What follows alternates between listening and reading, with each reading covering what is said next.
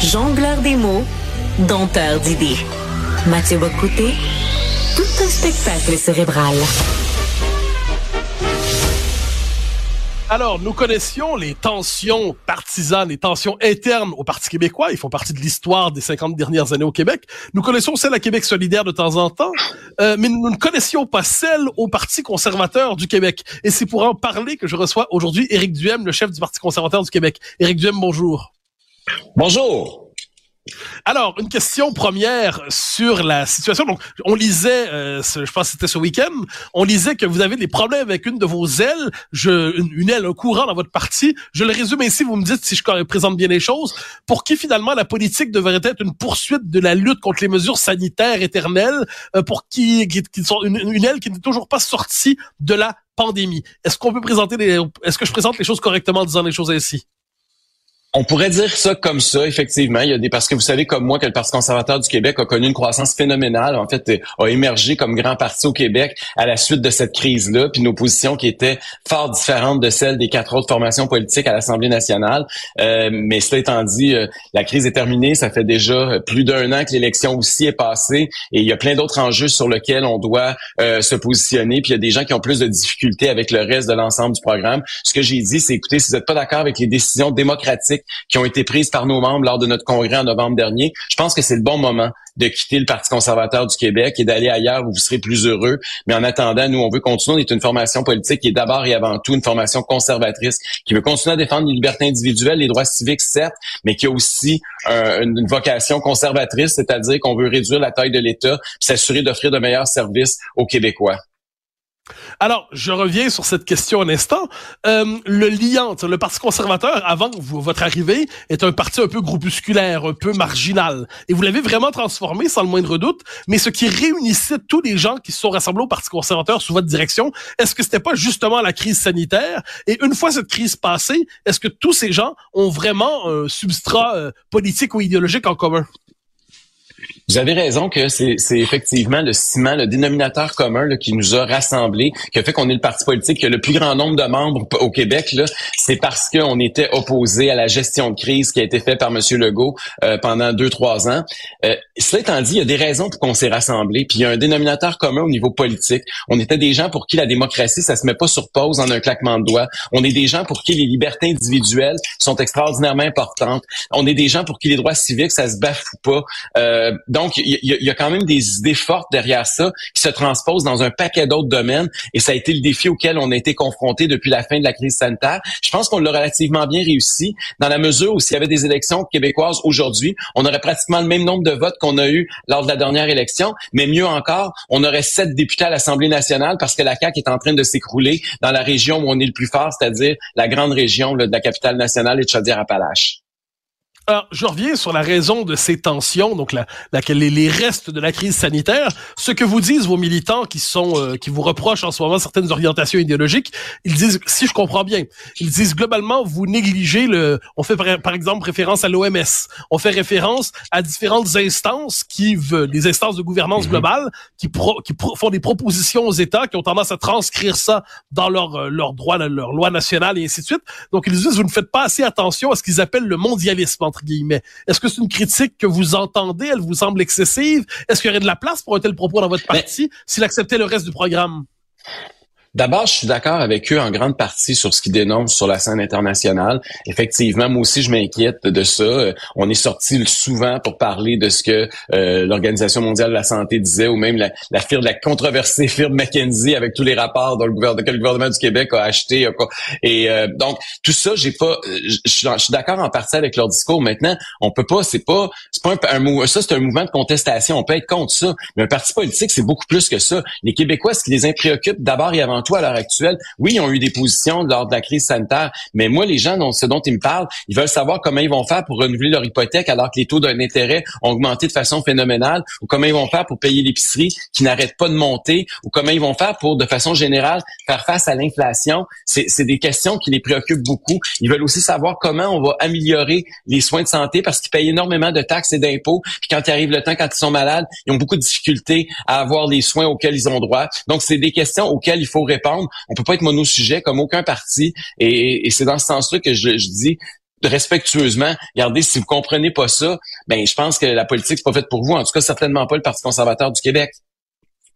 Alors, vous leur dites allez ailleurs. Certains d'entre eux vous diront peut-être on va aller chez, euh, Pierre Poilièvre finalement, parce que il semble faire écho à de telles préoccupations. On a entendu sa, je sa déclaration toute récente en disant euh, aucun de mes ministres ne se retrouvera à Davos l'an prochain ou l'année qui suivra si je suis premier ministre du Canada. Euh, est-ce que finalement ces gens risquent, ces militants risquent de vous quitter pour se retrouver dans vers le Parti conservateur fédéral? Écoutez, il faudra leur demander, mais moi, ce que je comprends, c'est que souvent, ces enjeux-là aussi, il faut le dire, euh, c'est les affaires internationales. Le Québec, oui, a, une certaine intervention, mais il y a beaucoup de ces questions-là, que les ententes internationales qui sont négociées sont faites via le gouvernement fédéral, et c'est normal que ça soit davantage des préoccupations sur la scène fédérale. Euh, au Québec, on c'est sûr qu'on parle toujours plus du système de santé, du système d'éducation, euh, de nos routes, de toutes sortes d'autres sujets, et euh, je pense que c'est la, c'est le propre de la Constitution canadienne là, qui, qui, utilise des pouvoirs. Donc, mais je, je je suis même pas sûr que, les, gens qui veulent parler que de ça, Pierre Poilievre, en passant, il ne parle pas que de mondialisation. Hein. Il parle de bien des sujets dont je viens de vous discuter par rapport à, la, à la capacité de payer des contribuables, puis par rapport aux services publics qu'on a en retour. Et je pense que ça va être beaucoup plus ça sur, sur quoi les Canadiens vont voter au cours des prochains mois. Alors, le Parti conservateur fédéral, on le sait, est en pleine ascension en ce moment. Euh, un peu moins au Québec qu'ailleurs, mais il trouve un certain écho au Québec. Est-ce que vous vous considérez comme l'aile provinciale du Parti conservateur fédéral? On n'a pas de lien organique euh, comme le Bloc québécois puis le Bloc le Parti québécois n'ont pas de lien organique comme le Parti libéral du Canada puis le Parti libéral du Québec n'ont pas de lien organique. Cela étant dit, c'est sûr qu'on a euh, des idées communes, puis il y a aussi le fait que personnellement, euh, j'ai des liens communs avec Pierre Poilievre qui est un ami depuis plus de 25 ans. donc c'est sûr qu'il y a des affinités. Je l'ai jamais caché, je suis membre du Parti conservateur du Canada, je vais voter pour Pierre Poilievre et je pense que la montée du Parti conservateur au Québec aide à la montée du Parti conservateur au Canada. Évidemment, on partait pas de la même place. Vous comprenez que Poilievre, il a pris un parti qui était déjà à 20 dans les intentions de vote quand il est devenu chef. Moi, c'était à 1 Mais si lui réussit comme moi à le monter de 12 euh, les conservateurs pourraient causer de grandes surprises au Québec. Donc, je pense qu'il y, y a une communauté d'esprit et il, y a une certaine collaboration, mais il y a, vous me verrez pas en campagne électorale dire aux Québécois comment voter. Là. Je pense pas que les Québécois apprécient se faire dire par euh, des politiciens d'un autre palier comment voter sur la scène fédérale. Monsieur Legault a essayé ça aux dernières élections québécoises, si vous vous rappelez, ça n'a pas été un succès monstre. Alors, vous parlez, vous avez évoqué justement la croissance du Parti conservateur depuis que vous en avez pris la direction. Euh, quelle est votre, votre zone de croissance pour le Québec? On, comprend que vous avez repris un peu le créneau de la défunte ADQ. À la rigueur, on peut vous situer dans l'histoire, vous représentez... Il y a, y a, une tradition, euh, le, Parti populaire de Jérôme Choquette, l'Union nationale en partie. Donc, il y a une tradition qui conduit jusqu'à vous. Mais la question que je vous poserais, c'est quel est votre espace de croissance aujourd'hui dans un Québec qui se recentre euh, sur la question nationale comme il ne l'avait pas fait depuis une vingtaine d'années? Ben, c'est il y a plusieurs enjeux là. D'abord, oui, c'est vrai qu'il y a une montée présentement du Parti québécois, mais elle s'accompagne pas nécessairement d'une montée de l'option souverainiste. Il faut quand même faire la distinction entre les deux. Euh, je pense que la CAQ, c'est surtout ce à quoi on assiste, hein, c'est un écroulement d'un parti. Moi, j'ai jamais vu ça. je, me, je sais même pas depuis que des qu'on fait des sons de la population au Québec qu'un parti se soit écroulé de façon aussi rapide que la CAQ le fait au cours des derniers mois euh, dans la région de Québec. la CAQ est passée de la première à la quatrième place, de 50 quelques pourcents à 15-16 c'est phénoménal et spectaculaire comme chute. Euh, maintenant, comment on peut tirer ben, profit de cette chute-là? Euh, mais le vote s'est transféré vers le Parti québécois plutôt que vers vous. On pouvait s'attendre à ce que le transfert de vote s'opère à Québec vers le Parti conservateur. Et là, c'est vers le Parti québécois qui est un parti qui dont, dont on ne trouvait plus trace à Québec depuis 15 ans. C'est ça. Est-ce que c'est parce que les, parce qu'on a vu que c'était beaucoup les personnes âgées qui ont qui étaient à la CAC, qui ont quitté la CAC, c'est des gens qui sont retournés dans leur ancien parti traditionnel, dans leur vieille pantoufle. Maintenant, c'est à nous de les séduire pour qu'ils changent de pantoufle, qu'ils se rappellent pourquoi ils ont quitté le Parti québécois et pourquoi ils seraient bien mieux dans le nouveau Parti conservateur du Québec. Euh, ça, c'est le défi qui va qui nous attend au cours des trois prochaines années. Puis tu sais, il reste trois ans à la prochaine élection. Il faut faire attention. Là, en politique, vous savez comme moi que ça change à tous les six mois. Donc, il faut pas non plus euh, sauter aux conclusions. On vient de parler de l'élection fédérale. Elle va être importante, l'élection fédérale qui vient. Là. Elle pourrait changer aussi la scène politique québécoise, dépendamment de ce que, les Québécois vont faire. Présentement, oui, les conservateurs sont troisième, mais c'est presque une lutte à trois avec les libéraux de Justin Trudeau et le Bloc québécois. Est-ce que les Québécois, à la fin, vont dire, ben essayons ça, essayons de voir qu'est-ce que ça donne, un peu de conservatisme? Moi, j'ai confiance que le modèle québécois traditionnel, c'est-à-dire l'interventionnisme à excès, je pense pas que c'est le bon modèle. Le Parti québécois est très, très près de ça. Au-delà de, la question nationale, le Parti québécois est d'abord et avant tout un parti très interventionniste. Si vous enlevez la question de l'immigration et de la souveraineté, puis même la souveraineté officiellement, c'est la même position que Québec solidaire, mais si vous enlevez la question de l'immigration, de la question identitaire, euh, il y a beaucoup, beaucoup de convergence entre le Parti québécois et Québec solidaire. Le Parti conservateur va arriver avec une option différente et c'est on a un défi sur la question nationale, sur les enjeux identitaires. Je suis d'accord avec vous, surtout dans un contexte, on le voit le présentement avec l'immigration, ça pourrait être au cœur de la campagne, même fédérale. Euh, parce qu'il y a une explosion, il y a, quelque chose qui est, qui est phénoménal, qui est en train euh, d'affecter gravement pas juste la, la, question identitaire, mais même la question économique. On est rendu à un point où il y a tellement d'immigrants qui entrent euh, que c'est, c'est, en train d'avoir un effet dévastateur sur l'économie québécoise entière, sur la question du logement, évidemment. Donc, euh, ça va être une question sur laquelle il va falloir tabler. On est le seul parti, si vous vous rappelez bien, lors de la dernière campagne électorale, qui avait pas pris de position ferme en matière de nombre d'immigrants. Tu sais, quand on parlait des seuils.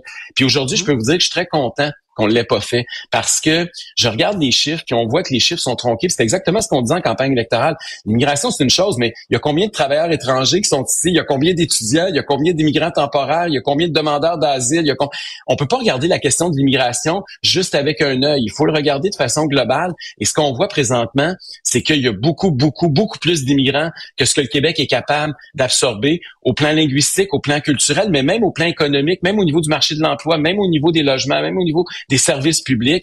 Et ça, ça, il va falloir que tous les partis réalisent que euh, la, la, situation actuelle ne peut pas continuer. Puis je suis content de voir que c'est plus juste au Québec qu'on se pose cette question-là. Même au Canada anglais, il commence à y avoir une réflexion. Puis vous allez être bien surpris, euh, mais les personnes qui me parlent le plus contre l'immigration spectaculaire à laquelle on assiste présentement, ce sont des néo-québécois. C'est des immigrants, c'est des fils et des filles d'immigration parce que ils, d'abord, ils sont plus en contact avec cette réalité-là, ils voient plus les dommages puis le problème qui arrive, mais aussi parce qu'ils veulent pas être stigmatisés, ils ont peur d'une espèce de ressac, parce que quand on veut trop pousser quelque chose, souvent, ça a l'effet boomerang inverse, ça peut, et, c'est ce qui est en train de, c'est le danger actuellement, c'est ce qui pourrait se produire au Québec, et, euh, donc je pense qu'il va falloir au, cours des prochaines semaines, des prochains mois, euh, qu'on s'attarde à ça. Euh, on va le faire à la québécoise, c'est-à-dire en douceur, de façon consensuelle, collectivement, mais j'ai confiance que on va euh, ça, va être un enjeu majeur. Et il va falloir trouver des, des positions là, beaucoup plus raisonnables que celles, que les seuils qu'on a actuellement, là, parce qu'on l'a complètement échappé. Éric Duhem, merci beaucoup pour votre passage à Cube. C'est toujours un plaisir. Merci à vous.